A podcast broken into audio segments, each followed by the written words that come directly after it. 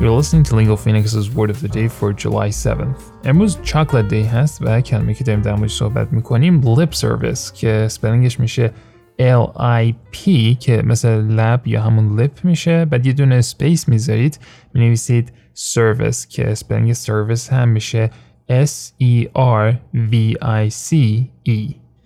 lip service یک noun هستش که معمولا تو این ساختار استفاده میشه که میگیم pay lip service to somebody or something و معنیش میشه to say that you support or agree with something without doing anything to prove it یعنی در کلام بگیم که ما با چیزی موافق هستیم یا ازش حمایت میکنیم و در عمل کاری انجام ندیم مثالش اینجوری میشه The professors all pay lip service to welcoming every point of view but most really do not که میگه استاد دانشگاه در ظاهر مثلا میگن ما استقبال می‌کنیم از هر نقطه نظری ولی در عمل اینجوری نیست.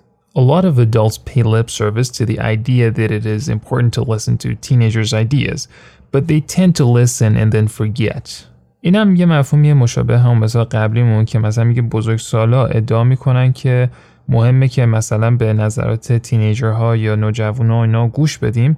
ولی خب در عمل فقط یه گوش در و یه گوش دروازه است عمل کردشون در مقابل نظرات اون بچه ها. Is this a real promise or is this just lip service?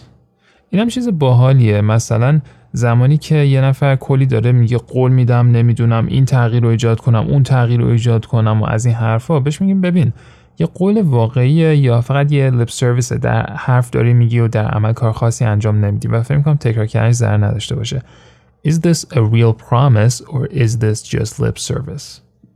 So far all we've gotten from him is lip service. و این یکی هم داره میگه ببین تا اینجای کار ما جز حرف چیز دیگه نشدیم یعنی در عمل کار خاصی انجام نشده.